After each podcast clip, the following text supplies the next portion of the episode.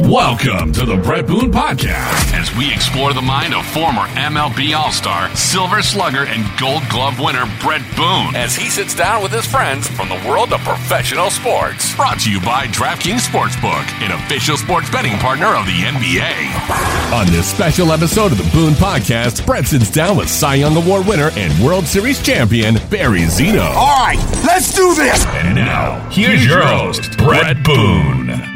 Welcome to the Boone Podcast. I'm Bret Boone, and today on the program, I sit down with a fellow Trojan. He's a three time All Star World Series champion. He won the AL Cy Young Award in 2002. Ladies and gentlemen, Barry Zito. Barry, thanks for coming on the program. Yeah, Boney. Uh, it's my pleasure, man. How are you? I'm doing good. I'm doing good. I read I read something. You learned to play guitar in the minor leagues. True or false? Because I got a story for you. Absolutely true. Really, you, you didn't pick one up because I know you grew up, and we'll get to that later. I know you grew up in a in a musical family, to say yeah. the least, but you didn't start till the minor leagues. Yeah, my dad never wanted me to play to go into music. He said I couldn't make a living, and so you know he. so finally, when I signed with the A's at a college, I bought my first guitar, and I think at that point he was like, "Okay, if you want to treat this as a hobby, you're cool with it." That that's amazing, you know, because I'm the farthest. I've got two two left two left hands. I know they say left feet, but when it comes to music, but I did the same thing. In 1990, I signed. I get I get sent to Peninsula, Virginia, uh, for the Carolina League, and there was a guy named Jim Campanis who's also a Trojan, and uh, he was our catcher on that team. I had played with him at SC. He was he was a junior when I was a freshman, but he said, uh, "I said, what's up with the guitar, dude?" And he and he he goes, "Mooney, hey." You got these are long trips man. You gotta you gotta keep your mind active. So i'm just kind of teaching myself. And he actually could play pretty good. I hadn't seen him in a couple years. I said this is all just teaching yourself. He said yeah. And he was he was pretty good. So That's what great. did i do? I went out bought a guitar. I don't know if i played two notes on that thing six months later, that thing's gone. Somebody bought it from me. So I, I had similar ambitions. I just never followed through. But uh, no, interesting. Interesting. A lot harder than it looks. it, it is. I've got a son that that loves playing the guitar, and, and he taught himself, and he's actually pretty good now. And he plays. You know, he's 17, but he he's out there. He's like, hey, I'm going over to my buddy's house, and you know, I don't know the lingo. We're gonna gig or something. And uh, no, it's pretty cool to watch because from from me not not doing anything. You know, I can't I can't do anything. I can't carry a tune. I can't play the piano. To watch that, it, it's pretty cool for me because it's so far from from uh, my safe zone. Okay, Absolutely. you're born in, you're born in Las Vegas, and uh, you moved to San Diego. Uh, once again, I just, I just want to get in, give me a little bit of background. Your parents, I know they were musicians, and uh, tell me what it was like. Tell me, tell me the story of a little Barry Zito growing up. Yeah, so my father worked with Nat King Cole. He was his road conductor in the '60s, um, '50s, and '60s, and then my mom uh, dropped out of UCLA to go sing with Nat, um, and so that's where they met. She was a background singer, uh, about 15 years younger than he was, and uh, they fell in love in New York. And then Nat died, so they moved to Las Vegas, and my father became a talent manager there and was managing lounge acts on the Strip. Um, and my mother was a pastor in a church that her that her uh, mom started, a spiritual church, and uh, so basically, once I turned six, uh, my mother's mother took her church out to San Diego, and my mother my mother wanted to follow and help her, and so you know we moved to San Diego at that point. Um, and that really kind of set the stage for me and my father working together in the backyard every day because now there was no music entertainment industry in San Diego. And here he was you know at this point a talent manager. And he had me who you know I, I really enjoyed baseball. I played t-ball that year and ran out to the center of the field. And you know for whatever reason even though there wasn't a pitching position. And so my father really dedicated his life to helping me you know um, achieve my dream of baseball yeah, I, I heard that, and, and, it's really it's pretty fascinating because your dad, and I think he said this about himself. I had no clue about the game of baseball, and he was reading books and and trying to learn as much as he could about it because his son. This was this was obviously going to be your passion, and he wanted to be as supportive as as he possibly could be.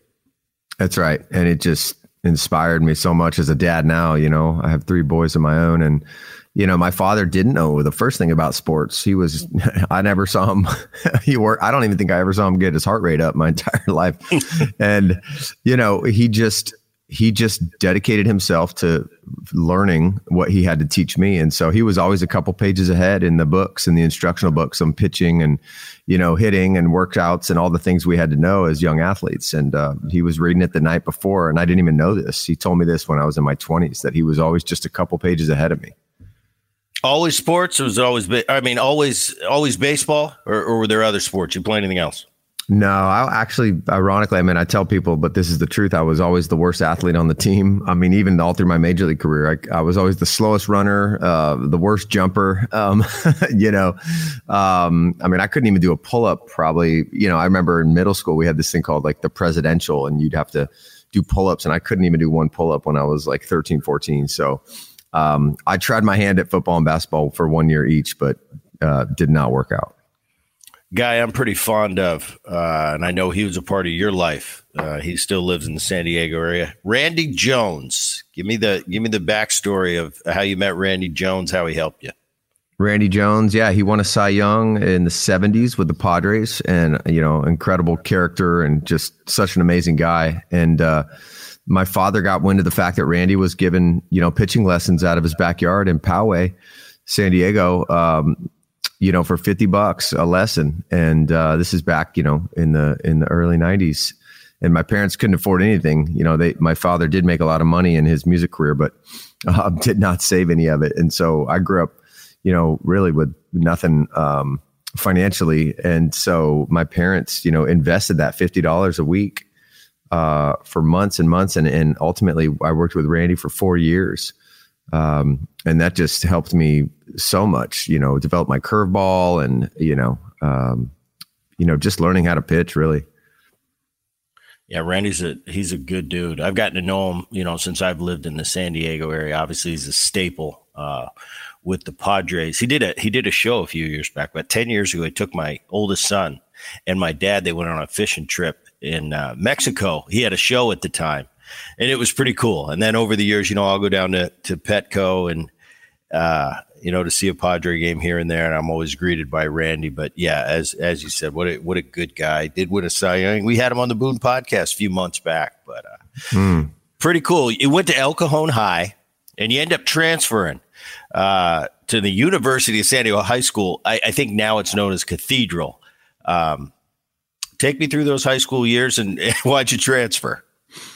Uh, yeah, no, I mean, uh, truth be told, I mean, I went to Grossmont High actually, and um, I was at Grossmont. Oh, Grossmont, okay. Yeah, I went to Grossmont, and um, I mean, totally honest, I just, you know, the I wasn't into, you know, the right things. Uh, I had some friends that were into, you know, things that were not ideal, and um, you know, I think that I developed a reputation for having kind of off the field habits that weren't great. And so, but I was good, you know, good enough at baseball. I mean, I made varsity my junior year, and um, honestly, the coach just you know the coach didn't love me, and um, you know felt the need to show me up in front of the other players and uh, belittle me and all these things, and uh, it just wasn't a good situation for me. Um, and so I transferred to to uni my second, you know, my my senior year.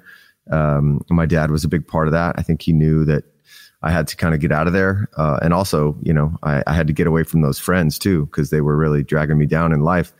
Um, and uh, yeah, so I went to uni and just had a whole new life, new friends. Uh, for the first time, I was like kind of the popular kid instead of like the kid that you know hated the popular kids. Um, and uh, it was it was awesome. I got drafted, you know, pretty late out of high school. Um, in the 59th round. Uh, but it was really because the scout, who was a guy named Craig Weissman, who's an incredible guy, he wanted to work with me and he wanted to um, change my mechanics. You know, at that point, I was throwing dead over the top, like literally 12 o'clock on a clock. Um, and it just wasn't conducive to arm speed. And so, uh, the reason that the the Mariners drafted me is so Craig could Craig had the rights to work with me and he worked with me the entire summer. Uh, we'd go out to Grossmont Junior College, and I ended up picking up, you know, probably seven or eight miles an hour by the time I got to UC Santa Barbara, and then, you know, eight months later, I was hitting 93, which was up from 81 uh, you know, about eight months before in high school. And so just an incredible transformation, all based on mechanics. While I got a quick second, want to give a shout out to DraftKings. We've partnered with DraftKings now, and they are the official sponsor of the Boone podcast. Dan? Thanks, Boone. Hoops fans, the latest offer from DraftKings Sportsbook, an official sports betting partner of the NBA, is too good to pass up. I'm talking between the legs 360 windmill good. New customers can bet just $1 on any team and get $150 in free bets if they win. It's that simple. If Sportsbook isn't available in your state yet, you can still take your shot at a big payday. Everyone can play for huge cash prizes with DraftKings daily fantasy basketball contests. DraftKings is giving all new customers a free shot at millions of dollars in total prizes with their first deposit. Download the DraftKings Sportsbook app now. Use promo code BOONE B O O N E. Bet just $1 on any NBA team and get $150 in free bets if they win.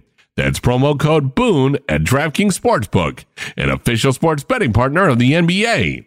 21 plus minimum age and location requirements vary by jurisdiction. See DraftKings.com slash sportsbook for full list of requirements and state specific responsible gaming resources. Void where prohibited. Minimum $5 deposit. Gambling problem? Call 1-800-GAMBLER. In Tennessee, call or text the TN Red Line 1-800-889-9789. In Connecticut, call 888-789-7777 or visit ccpg.org slash chat. In New York, call 877-HOPENY or text HOPENY 467 369. And now back to my interview with Barry Zito. You went to UCSB. Uh, and and by the way, and you know, my grandfather he he uh, played for a long time, but scouted for even a, a, longer time. And I always remember Barry. You know, you're you're a few years younger than me, but but I always remember Gramps coming to me, "Hey, you're gonna you're gonna see this Zito kid soon." And I'm, you know, you know when you're playing and and you hear that. Okay, how old is he, Gramps? He's 17. I said, "Okay, whatever. We'll see him when we see him."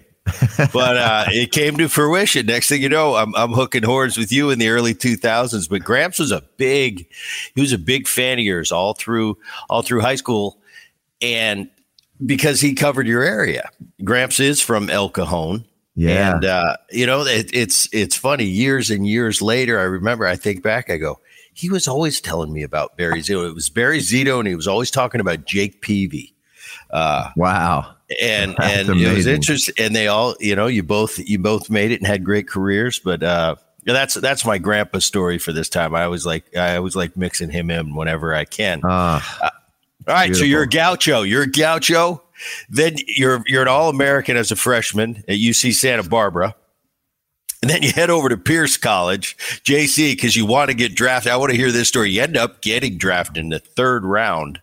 Uh, but then you transfer again and you become well. You made the best choice of your life. and You became a, a Trojan because you wanted to have yeah. your have your name alongside Mr. Boone. But uh, that's right. Take me through that those three, and now you're becoming the most transferred kid in the history of, of baseball before he before he makes his pro debut. You end up being a first round pick and an All American out of USC. But take me through Santa Barbara to Pierce College to USC, and and my question is you transfer to Pierce, and I understood that because you want to go to a JC, you can sign a year earlier. Uh, you end up getting drafted in the third round. You end up not signing. That that was the peculiar thing to me. Uh, just give me a snapshot of that time in your life. Yeah, well, you know, my father was still very much my career manager. And so, you know, I went to Santa Barbara. There was only a couple schools that wanted me out of high school, right? I mean, I had a big curveball, but I was throwing 81, 82. And so, Santa Barbara got me. I was in the bullpen to start, and then I, I became the Sunday starter. And I did make the All American as a freshman, but I mean, my numbers, I mean, just honestly, they were terrible. My ERA was in the mid sixes. Uh, I think I was three and six with like a six ERA, but I had, you know, an incredible amount of strikeouts compared to my innings pitched. So, you know, I, I was striking guys out and giving up runs is basically all I was doing. And so, um, coming back at, you know, as a sophomore Santa Barbara, I was going to be the number one starter. But my father was very adamant about me, you know, transferring and making myself more available to the scouts. And, you know, his thought was, um, all these scouts in LA, they don't have much to do during the week, right? Because they're waiting for the big college games on the weekend. So if I could transfer to a junior college and pitch on the Thursday game, they would all have nothing to do on Thursday. So they'd all come see me. And again, my he was a brilliant career manager. And so I did leave Santa Barbara, uh, even though I didn't want to. I was literally crying. I did not want to leave the beach, did not want to leave all my friends. And so I went and moved to the valley um, I ended up living with a kid on the team's parents, you know, a kid and his parents, and um, you know, couldn't afford to do anything else there, and pitched for the pitch for Pierce, and you know, had a great year, had a great time, and then got drafted by the Rangers.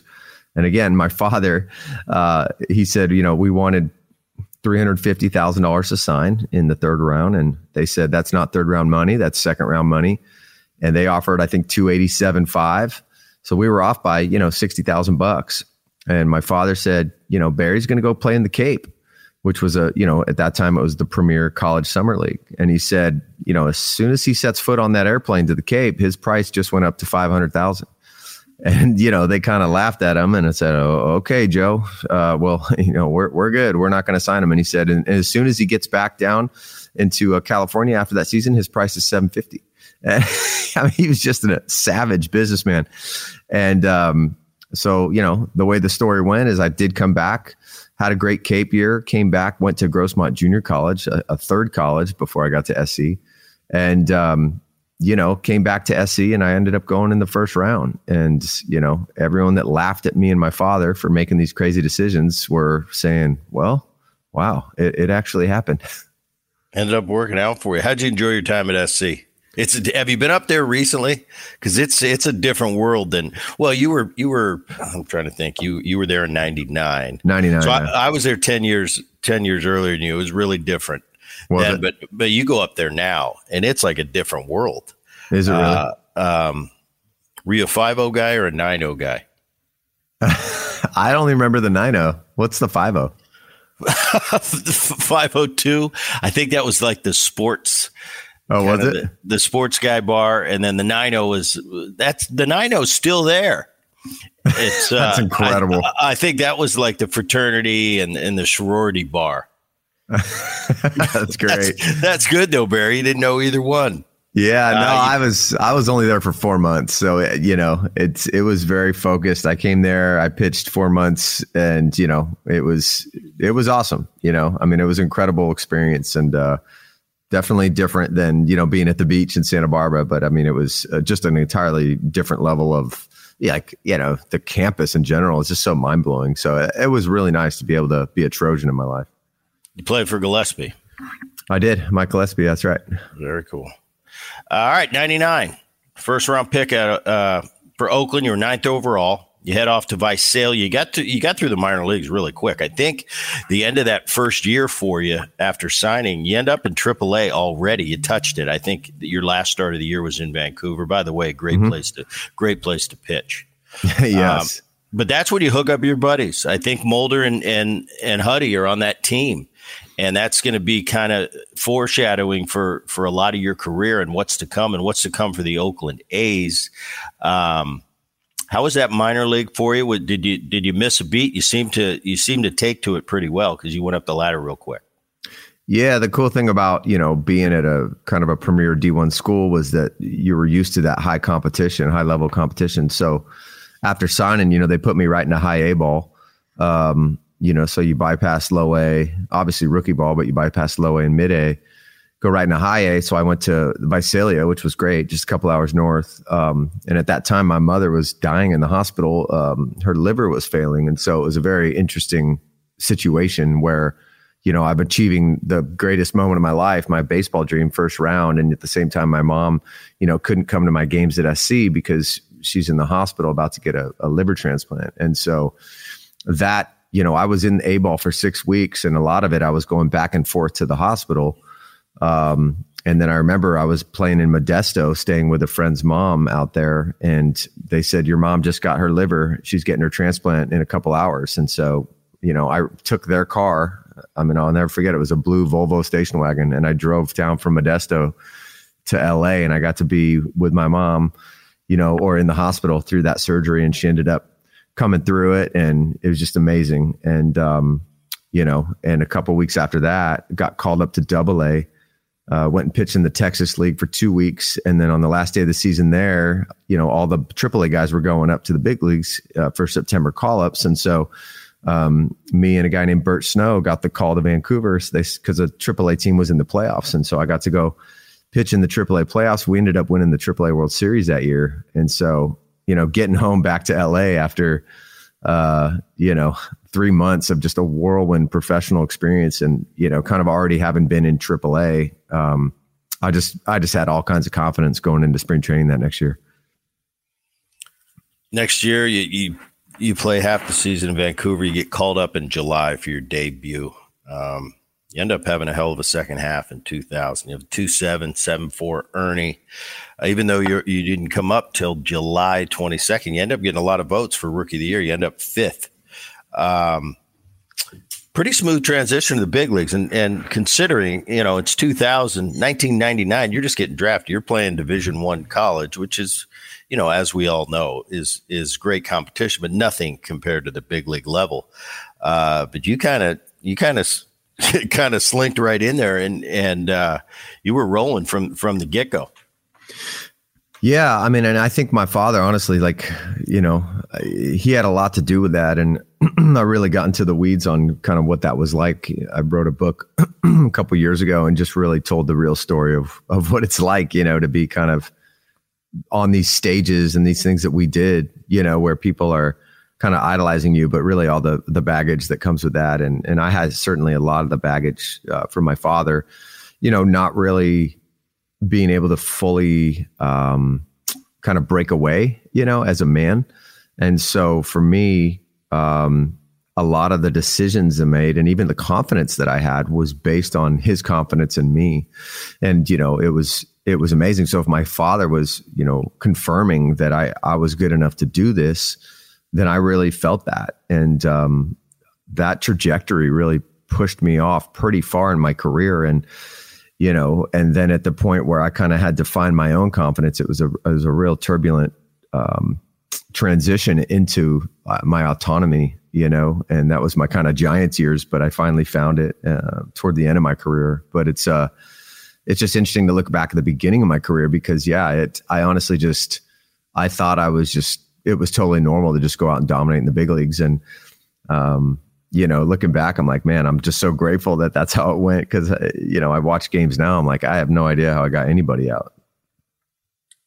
It is, and we had a we had a guy on the show, Todd Marinovich, uh, and not to say that you guys are similar, but but his father very involved in his career and the shaping of his career and his upbringing and and what he did, and he talked at length about that, how important and how his dad ran the show, and and he basically got him to where to to where he he was, and he said it was all kind of a dream growing up and and getting to the you know playing in the NFL and and uh, but it's it just it, it's interesting to me. You know, I had a, it was so much different for me because my dad was gone and he was kind of removed, not gone in that sense, but he was off playing. So I never really interacted. My dad probably saw me play five or six games starting, you know, from from little league on, and he didn't really get to see me play uh, mm. until I was t- till I was a professional. You know, you figure you get out of school and and you've got your little league game in the afternoon. Well, my dad's at the ballpark getting mm. ready hmm. for for a big league game.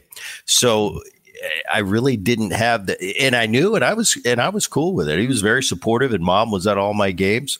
But uh, my interaction with dad was the summer when I got to go to the ballpark and, and pal around and hang out there. But as as far as him, and I, it kind of, I loved it, Barry, because when I was a kid, uh, I tried to pitch it. Well, I was a pitcher, and uh, mm-hmm it was great because dad's like, all right, one thing you do, you don't throw curveballs. You know how it is with the young kids. Before you hit puberty, you don't throw breaking balls. And oh, my dad was never at the game, so I'm just ripping them off and, and striking everybody out. So that was an advantage to it. Ended up breaking breaking my arm at one point. Became uh, a middle infielder and, and probably probably served me a lot better that way.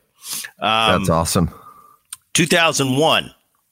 Um, I, I came back to the American League West that year and and uh, got to see you guys up front in that Oakland Ball Club uh, with yourself, with with Timmy Hudson and, and Mark Mulder, and they were you were considered kind of the big three back then, and uh, three young guys carrying the mail. You had you had such a great young team. That's when when Jason was there. Giambi ended up leaving a year later, but you had young players in Tejada and Chavez, and uh, we were a veteran team. That Seattle Mariners team, but we always looked at you guys. It looked like looked like you guys were living in a frat house, and we'd come to play it, and and we had the ultimate respect for you. But it was it was funny because we had you know more of a veteran team, and you guys were just these young stars up and coming. But it was fun, and we had a lot of battles in those early early two thousands. Oh yeah, but uh, Oh yeah. You know, 2001, 2002, uh, you win your Cy, your Cy Young award, and that was the Moneyball year. We had uh, we had David Justice on the program recently, and he talked about it. And I wanted to ask you, how realistic was that movie? Uh, that was the year you came back and got us. You won 21 in a row, but uh, Moneyball. I know Billy Beane loved being played by Brad Pitt, but other than that, other than that, how realistic was was Moneyball? Yeah, Moneyball was. Um, you know, so a lot of people don't know that the Moneyball, uh, the original Moneyball, um, was going to be written and directed by an entirely different, you know, um, person. And um, we were going to play ourselves in it, me, Mulder, and Huddy. And I remember it was during the All Star break, one of those years. Um, I forget, like 04, 05, I forget. But, um, and I guess a week or two before they shot, you know, they kind of scrapped the entire project and they started over and they hired a new, you know, writer and new directors. And so, the result of that was what we all got to see. Um, and I think the reason that they scrapped the original project is because it was just probably an insider baseball movie. And you know they turned it into something that everybody's going to love. And so i think they focused on certain components of that year that were really great stories obviously you know with the justice and the hattebergs and eric burns and all that stuff. And you know they didn't focus as much on pitching, um, what wins ball games, you know, right? And uh, certainly in the postseason, but also the fact that you know we had a we had an MVP and a Cy Young Award winner on that team that year, and that rarely ever happens in baseball. And so neither of those things were mentioned um, so you know there were other reasons why we did well that year. Uh, I'm not saying you know that all the reasons they focused on weren't a huge part of it, but I think they did leave out a few you know key parts of the story. Few tidbits. yeah, yeah. You went 23 and five. You led the you led the league in in wins that year. Uh, you were an all star for the first time, and uh, you end up going to the postseason. I got a question about I, 1999. I got to play uh, for the Atlanta Braves, and in my opinion, probably in, my lifetime, probably the, the, best one, two, three I've I've seen, and that was Maddux, Smoltz, and Glavine. Oh yeah, and I got man. to see it up. I got to see it up close. I got to play defense behind it. Wow. Um, but then I looked to you guys, and, and I went to you know when I went to Seattle, and we were playing you. I said these guys, you know, it, it's tough to compare anybody to you know anybody from the past, but um, you guys were that young group of talented one, two, three, all different, all had different pitching styles, but equally effective.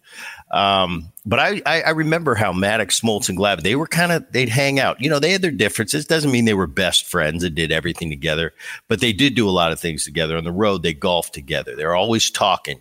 You know, you're, you're always, when one of them wasn't pitching, the other two were right there, and you're always talking the game and and talking hitters. Did you guys have that that type of relationship in Oakland? Yeah, you know, I think I was close to Huddy, and I think that Mulder was kind of close to Huddy. Me and Mulder actually weren't that close, um, and it may have just been, you know, kind of some kind of lefty first rounder rivalry thing, like you know, nothing major, but just like a friendly kind of thing. Uh, me and Mulder actually got close a few years later. Um, and we've remained close, you know, ever since. And so, um, you know, there were times when we would kind of go out here and there as kind of a, a, a threesome, I guess you could say. But um, you know, my my road dogs were you know Huddy and um, Adam Piatt and um, some of those other guys. Um, but like I said, me and Mulder developed a great relationship a little bit later than that. 2003, you're an All Star again. You go 14 and 12. Uh, 2005, 14 and 13. 2006, you're an all star once again. You go 16 and 10. Uh, and that's the year you got to make a decision. You know, you got, like I said, you guys were kind of like a fraternity over there. And, and I was always amazed uh, about the Oakland situation and the A's, even in the last 20 years, is with the, with the budget they have to work with in Oakland they continue to turn it over time and time again and are always knocking at the door every year to go to that postseason with with limited budget and they're always kind of reinventing themselves and bringing up new young talented guys that get it done um, what do you attribute that to and um, I don't know. I don't know. I, I just kind of what's what's your outlook on that? Why are they able to continue to be successful? I know they're they've been fighting for years to get that new stadium, to get that revenue they need to kind of to kind of be able to operate like the rest of the big leagues. But what do you, what do you attribute the success and, the overturn? Because everybody, you know, not everybody can do that. You, you can turn over your roster. You can you can trade away players, which Oakland has to do seems like every three or four years get rid of guys that they've kind of groomed. But what do you see? I don't know. I just want your your version of it. Um, I mean, you know, my everyday world right now is music and songwriting and production, and so I can say that in this world, when you have limitations uh, creatively, it actually becomes a strength because you know that you have to operate within those parameters uh, and I think it's the same for what Oakland's doing. I mean, they have financial limitations, right? They're not going to be able to go out and sign the big dogs. So they know that if they want to compete, they're going to have to go scout better. They're going to have to draft better. They're going to have to develop better in the minor leagues. And obviously, you need good personnel in line, you know, all the way down the chain to do that. Um, and, you know, that has not been a problem. Uh, obviously, the way that they've managed themselves um, from Billy on down you know, has been uh, incredible. But I, I do think it's their limitations financially that force them to, you know, figure out other ways. That's interesting. That, that that is a really cool take. You know, I never thought about it in in that realm. Um, after 06, uh, you got a big decision. You're a free agent. You end up signing a great deal with with the San Francisco Giants. You're just going, you know, you're staying in the Bay Area. Uh, you signed a seven year deal. Um, but you're coming up, you know, from from 1999, and you've always known just Oakland A's. Uh, was that tough for you to leave? Was the writing on the wall? You knew they probably weren't going to be able to pay, and this was inevitable. Uh, what made you choose San Francisco? Do you love the area that much? Take me through that decision that that kicks you to the Giants in 2007. Yeah, I mean, you know, every free agent year is different because you have a different class of free agents, and so the way that that one went is Jared Schmidt uh, or Jason Schmidt was a pitcher for the Giants who signed very early with the Dodgers. So he signed, I think, three or four weeks after the offseason. He started he signed with the Dodgers. And he signed a three year deal for I want to say 50 something million. And so instantly that made my price go up because he was hurt a lot in his career. And so, you know, comparing, I had not missed a start through my first seven seasons uh, and also had good numbers. And so instantly my price, you know, jumped big time. Um, and so that, you know, after he signed with the Dodgers, you know, me and my agent, Scott Boras we kind of knew that this is putting us in a certain position financially. Um, and, you know, to be honest, I was very close to signing with Seattle. Uh, and uh, you know, a lot of the what the way it works as a free agent is the owner, uh, the field manager, the general manager, and the owner generally will sit down and they'll court you. So they would come down, and me and Scott Boras, my agent, would sit at the Peninsula Hotel in Beverly Hills, and you know, we would kind of have these dinners, and you know, we had the Mets down there, and the the Mariners, and the Texas Rangers, San Francisco Giants. Um, and the Mariners were actually offering, you know, uh, significantly more money than the Giants, but I was comfortable in the Bay. Um, you know, on paper, I knew that going into the National League West, you know, there was more pitchers parks there, um, and so I certainly was expecting to, you know, pitch better. Um, but I had also, you know, a lot of personal issues I was dealing with. I had a, an ego that was super inflated. I was living in Hollywood at the time. I was chasing celebrity women. I was trying to be um, the cool guy. I was, you know, had these dreams of being like on the cover of Us Weekly. And, you know, I just was a kid that was so taken by the celebrity culture. And I think, um, you know, even now with social media, I think that all, a lot of the kids are just consumed by that. And so, you know, for me, I started to make kind of being the man in Hollywood just as important as pitching well. And it was very difficult for me to internalize the idea of, you know, making these millions of dollars and having access to all these things. And, um, you know, ultimately became a very turbulent number of years as a giant, uh, not because I didn't work just as hard or harder than I had before, but also because you know, at the root of it, I was pitching for approval. I was pitching for, you know, validation of, you know, being kind of deeply insecure. Am I good enough for this contract? And so I just really wanted to prove that I was good enough. And uh, it, it, was very difficult for me. And I read, uh, getting ready for this for this podcast, I read 2010. You kind of had a, a life changing moment um, because like you said, you're you're you signed this big, and at the time it was a huge, you know, especially financial deal, one of the biggest in baseball. And it's I think it's easy to get caught up in that with the success. You're Cy Young Award winner. You know, you're coming off. You're getting a lot of. You guys got a lot of press, even though you're in Oakland for being the big three. I mean, you were kind of famous. You were a famous guy at the time. You're running around Hollywood. You got tons of money. You can do anything you want I think it's easy for a lot of young men to get caught up in that in that world. You know, it, it's tough. But in 2010, you talk about it was kind of a, a, a life changing moment for you. You know, in 2010, you're left off the postseason roster. Yeah. Uh, for the Giants, they end up going on to win the World Series. Take me through that. Oh man, uh, just a total nightmare. I mean, honestly, it was. You know, I said something in my book about this specific thing, and you know, the idea of just the book in general here, and I'm not trying to plug it, but it was no, no. Was, I, I, wanted to get I wanted to get to it anyway. No, well, I, I, mean, I'm not into like whatever. I'm just saying that like for whoever's out there listening, like if if somebody told me when I was in high school, you are going to aspire to be in the major leagues and make millions of dollars and win awards and do all these things, but it's still going to leave you empty inside and you're not it's not going to make you feel the way that you think it is um, you know, in a lasting sense. It's going to be amazing if you get there.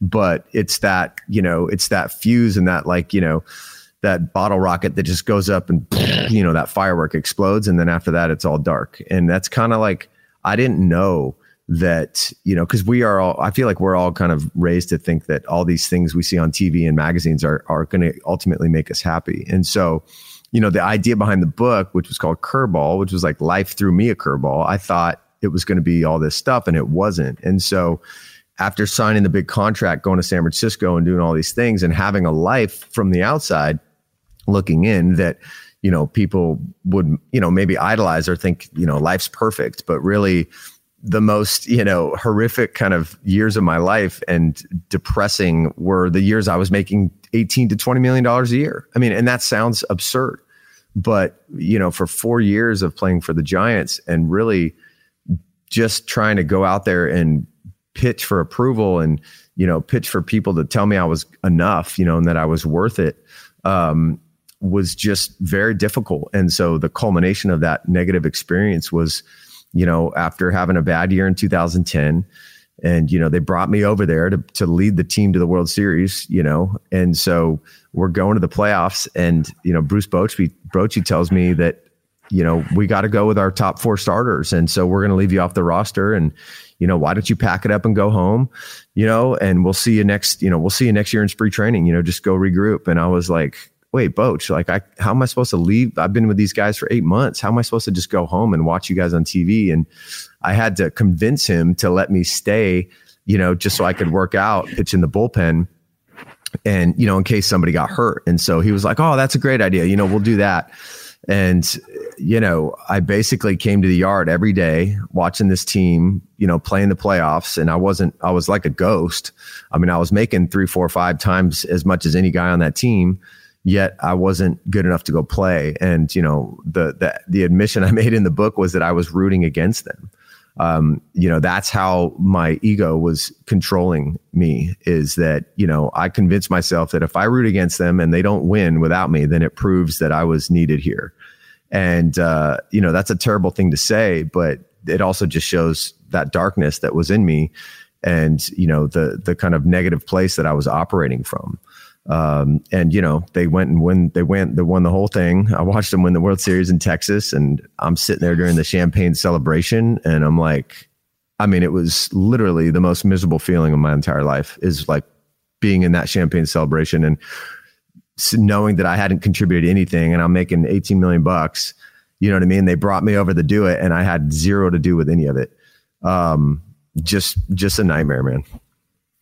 Wow because you know you, it's so true and on a on a smaller level you know i've when you get hurt in this game and, and you go on the disabled list well sorry now it's the uh not the disabled list anymore what is it i don't know whatever i don't even know whatever the new word they made up for it but you, are right I, I would go in there and, and, you could be a mainstay on that team. You know, I'm the three hole hitter, but I'm hurt. I'm on the uh, I'm on the IL IL injured injured list, and I'd feel like a ghost. You, you said it, it must have been tenfold what I was going through.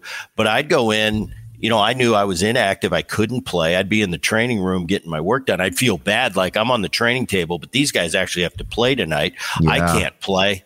And, and you know, that's all because I can't control it. I had an injury. Totally. Uh, but I couldn't imagine what you were, were you were speaking to. You're making more money than anybody on the team. You feel like you failed the organization. They leave you off the roster. And now all of a sudden they win the World Series. Almost at the time it probably felt to spite you. and you're sitting yeah. there going, now what do I do? You know? But yes. uh, it, it's a real interesting take. But I think 2012, kind of a little redemption for you. You know, you go 15 and eight. Uh, you're a part of a pretty darn good start rotation. I think it was Cain Lincecum, uh, Bumgarner, and and yourself. Uh, you end up having a great. Uh, was it an ALCS or ALDS? And I, I, think you said you you pitched the game of your life. I think it was against the Cardinals, and then you end up pitching Game One of the World Series. Would you guys go on to win? Uh, you end up beat beating Verlander in Game One. So in 2012, winning that ring, uh, being a big part of that ring, was that kind of a, a validation for you? Did, did it feel a lot better than where you were sitting two years prior? Well, yeah, and I would be doing a disservice to this podcast right now if I didn't tell you what actually was happening there. You know, it's it's hard for me to just jump, and I know for the sake of time we would, but you know, to just jump from the lowest part of my life to win the World Series because it just doesn't make sense for the listener. I don't think, and I think it's not doing justice to the human side of all of us. Right. So I'm just going to dig down just for a second on 2010 because after coming home when my team won the World Series, you know, I'm in LA now, right? Very surface town and I go to call up some of my friends and hang out with them. But a lot of my friends were now hanging out at another ball player's house, um, who was a friend of mine that was also on the Giants, and Brian Wilson. And uh, you know, Brian became a very close friend um, in 09 and 08. And out of my own insecurity, I told Brian that he can't. You know, I didn't want him staying in my house anymore, and that he should get his own place because it was too difficult for me to see Brian becoming, you know, a very famous and incredible closer while I was tanking in my career. And so essentially I kind of pushed him away as a friend. So I come back to LA looking for support for my friends and they're all at Brian's house. so, you know, not only did my baseball career go away, I didn't have any friends like that wanted to be around me. And then on top of that, my father had a stroke uh, just a week into that playoff run in 2010 and was on basically life support life support for two months in the hospital. My mother had already passed away a couple years earlier. So you know and being how important my father was in my journey as well you know i got stripped of anything and everything that ever gave me comfort um, or confidence in my life. And so I was forced to really start relying on myself at that point, uh, and not on anything else. And you know, I went into a 12 step program uh, for codependency, which is essentially, you know, being obsessed with the, the opinions of other people. Um, that's what codependency is, thinking that it's always about you.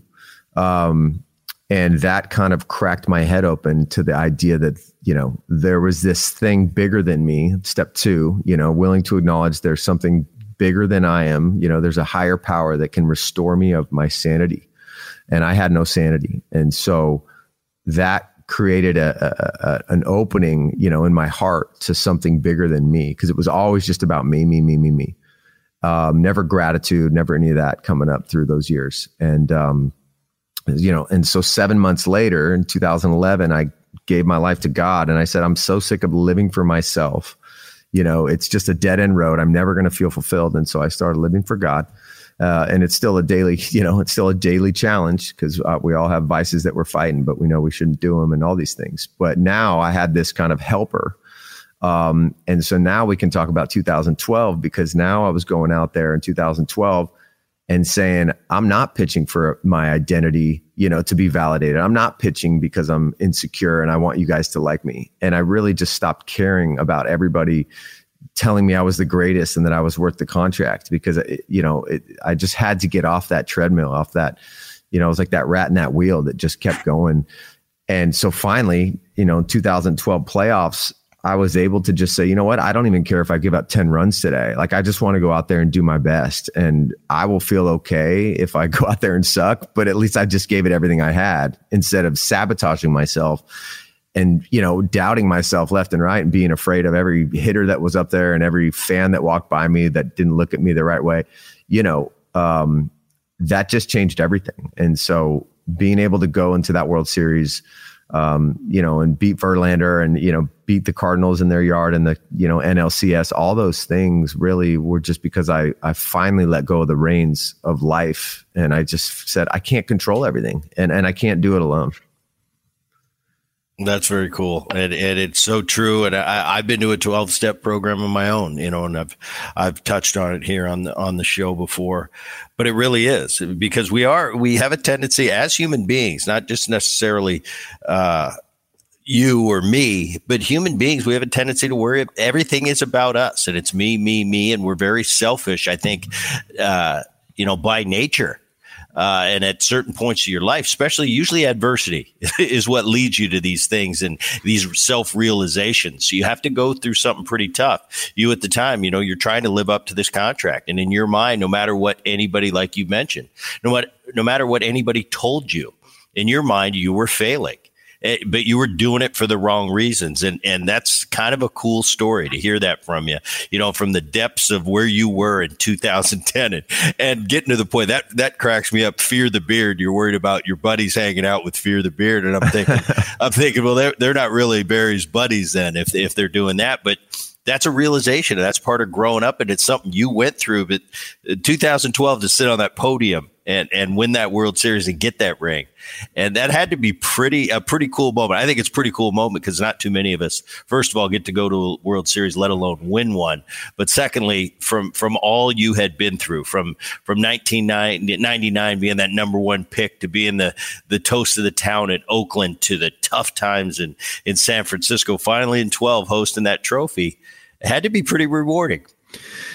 It was. I mean, it was surreal because, you know, I always thought if I could just win a World Series and, you know, kind of vindicate myself in the eyes of the Giants fans, that would just be the ultimate high. But when I finally got there, it, you know, I remember a media person was asking me after the World Series in Detroit, you know, do you feel redeemed? You know, the, all the Giants fans, you know, they're just so happy you came here and you helped us win, you know, and it's like, no, like I wanted redemption for five years before that, and I never got it. But once I stopped being obsessed with being redeemed and having all the fans finally say I was worth it, then it happened. Uh, you know, and it's like at that point I didn't even care. I wasn't so desperate for everybody's approval at that point. You know, because now I was like, listen, I'm I'm living for God here, and you know, and I felt like God wants me to do my best. I have these gifts. Go out there, do your best, and give the results up. That's it. You know, versus at all costs win no matter what, sell your soul to win the game, you know, like right. Uh, and I feel like that's the lie that we all learn growing up is like at all costs do it, you know, and it's like that's a great recipe for being miserable your entire life.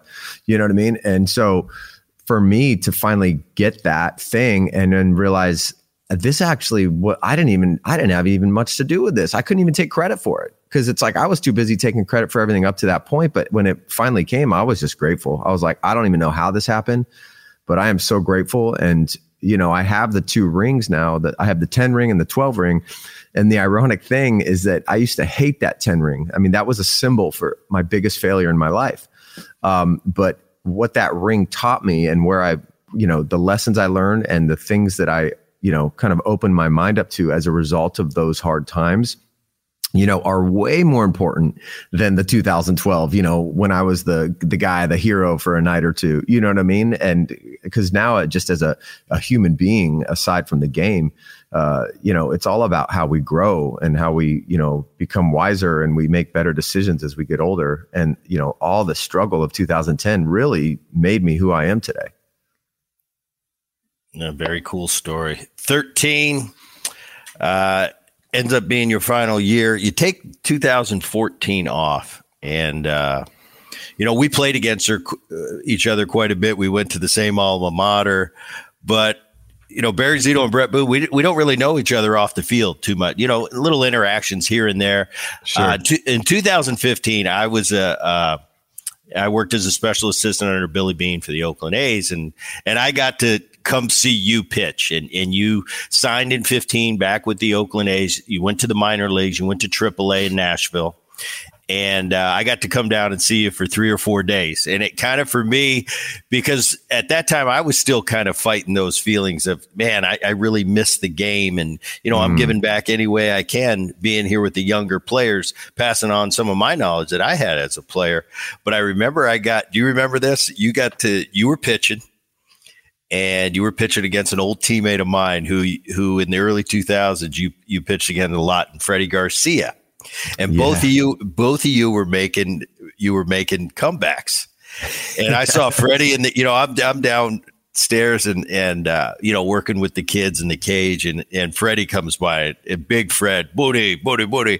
I said Big Fred what are you doing here? I got Zito in my clubhouse. You're in that clubhouse. You guys are pitching. And I was conflicted I'm sitting there. I'm an Oakland A guy. You know, I've never played uh, one down with Barry Zito. I played against him a lot. I've I've gone to battle many a night with Freddie Garcia, my horse in Seattle, and I'm conflicted.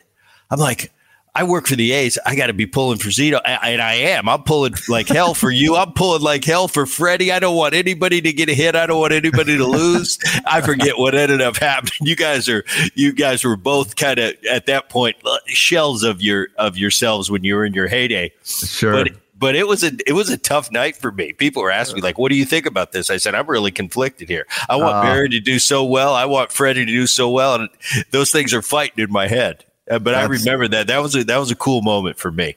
That's amazing. Yeah, I remember that night seeing Freddie out there and just, you know, gosh, Freddie was an absolute horse, man. And, you know, on the mound there in the early 2000s. So that's cool. Yeah, it was really cool being able to kind of hang with you in the dugout too. I thought, you know, I just, like when I wasn't pitching, you know, I just loved it. Conversations that we would have. And I think in Oklahoma, um, I remember Oklahoma City, you were there and we were talking and um, so that was always cool. And it's always cool to get to know somebody off the field after, you know, going heads up with them in big pressure games, you know, for so many years. And you're like, oh yeah, this, this is like a regular human being, right? Like we, you know, we kind of forget that sometimes.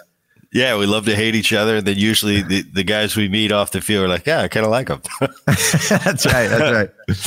Um, so that 15 season, you end up getting to the big leagues and ended up uh, the last time you pitch. Um, but you spent that pretty much that entire year in Nashville, and that's where your music got started. Uh, really did, yeah. start really started getting started. Um, so you retire. Where'd you go from there? I know you're you're you're head over heels now in your music, and and you got the studio out in Nashville, and you're working day and night. Uh, I know in 2017 you dropped your first EP, No Secrets. Uh, you did. I want you to touch on before we get out of here. I know we're on a little bit of a time constraint.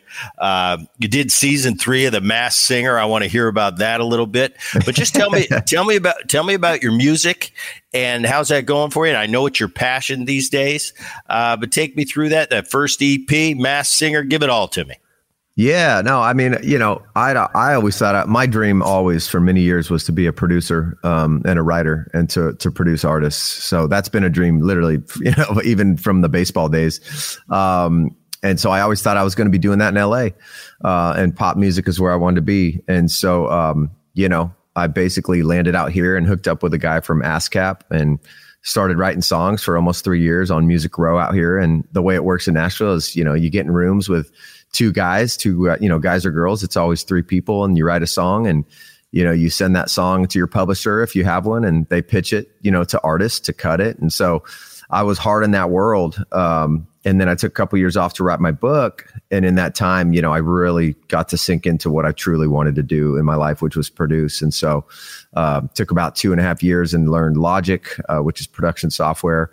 Um, you know, built my dream studio out of my home, and you know, I'm sitting here next to my grand piano and surrounded by my synthesizers, and got my patch bay and all my good, you know, my, my dorky computer gear stuff, and um, and yeah, now I get to work with, you know, I get to write songs with young artists and, um, you know, I'm producing their songs and, um, you know, I'm just on the path, man. Um, you know, I got my heroes and I'm in the process of getting a mentor that I can work with, um, to really speed up the timeline. But I'm absolutely having a blast out here, uh, doing what I love every day. And, you know, I'm, I'm nine to five in the studio and I get to have a wonderful family life outside of that. Um, you know, but I'm, I started at the bottom and, you know, climbing my way up again, climbing my way up again. And it feels amazing.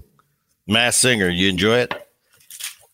Masked Singer was an incredible experience uh, walking around on a stage, but couldn't even see out of the mask, you know, singing live. Um, learning a new song every four or five days. I mean, it was intense. Uh, I thought I was going to get eliminated the first weekend and ended up getting to the top four. And so I was as shocked as anybody, but uh, I'll never forget it, man.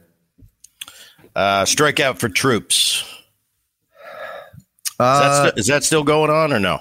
No, that was a that was an amazing thing that uh, that we had for the vets when I was playing. Um, yeah, but but my passions now. There's actually an amazing group out here in Nashville called Creative Vets, and they pair up, um, you know, veterans that have suffered PTSD and uh, I think it's called PTS now, but um, and we get in rooms with these guys and we write songs, and it's they get to tell the story that they couldn't actually tell their wife or their children about how they feel inside, and we get to help them put it into a song, and then we produce it out. Sounds like a radio song, and they take it home and they play it for their family, and it's just incredibly cathartic for these guys uh, we've talked about your book a few times. 2019, you wrote the book Curveball How I Discovered Fulfillment After Chasing Fortune and Fame. Where can uh, the fans out there get the book?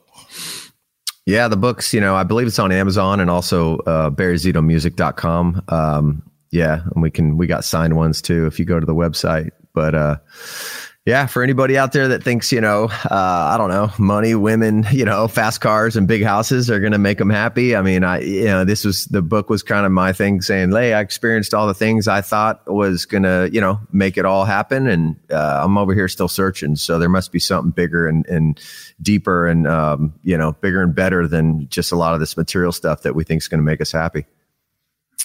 Uh, sports industry, being a big league baseball player now, musician, producing music? Which is tougher? Oh man, uh, I would say the music is tougher only because you know the pool of competition uh, is a little bigger. I mean, everybody with a laptop is basically your competition. Uh, you don't really need physical kind of attributes um, to compete, but I think also, uh, you know, as ball players, Bret, you know this more than anyone, especially come from a baseball family. Uh, that's all we knew you know and and, a lot of times i think as young players with talent we're just on autopilot. We don't really know what we're up against. Um, and so for me you know being in being you know my in my early 40s and you know uh, kind of knowing what i'm up against and being in probably one of the most cutthroat you know songwriting towns in the world um, it is hard. But uh, you know it makes it even more fun when you get there.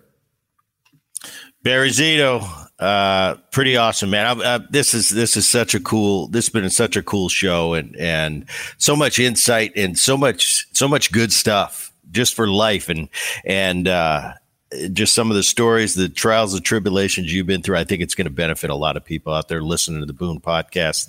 Thank you so much for coming on. And what we do each and every Boone podcast at the end is we bring the voice, Dan Levy, in for a question for Barry from the fans. Dan? Barry, we'll make it quick and short for you. This one comes from Samantha in Cincinnati, and she wants to know this why the number 75? It's a great question. And my goodness, do I love your voice. Um, you are. Samantha's got a great voice. Oh, come on. Um, so 75. So when I came to the A's, uh, nobody actually knows this, but I was a huge Kris Benson fan. Kris Benson was the first pick in 1996 uh, out of Clemson, and he wore number 34, I think because of Nolan Ryan. But I was a diehard Kris Benson fan. I used to watch his videos and, um, you know, of his playoff games at Clemson. And so when I got to the A's, I see I wore 34 all the way up from USC all through the minor leagues. But when I got to the A's, Rollie Fingers had already had that number retired.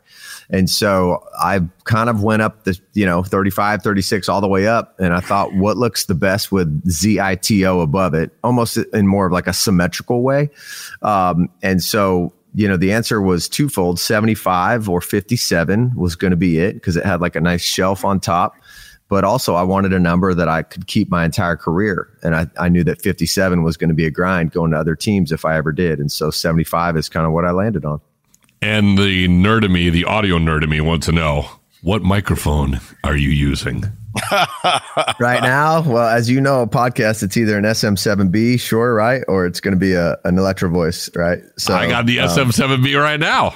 I'll you tell go. you what, you guys are nerds. I was going to say, I've never been more nerdy about a guest in my entire time working with you, Bret. Uh, I will tell you, I got the vintage U87 over there. Um, nice. I had a, I had a girl coming in to sing vocals today, but she just canceled. So, uh, but yeah, she'll be singing into that next week. So the the Neumanns are great too.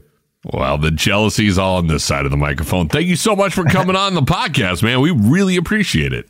Thanks, yeah, Barry. It's been a great time, guys. Thanks for having me. All right, Bret, that's going to do it for the Bret Boone podcast. My name is Dan Levy, the technical director and producer and the voice of the Boone Podcast. EP executive producer, Rich Herrera.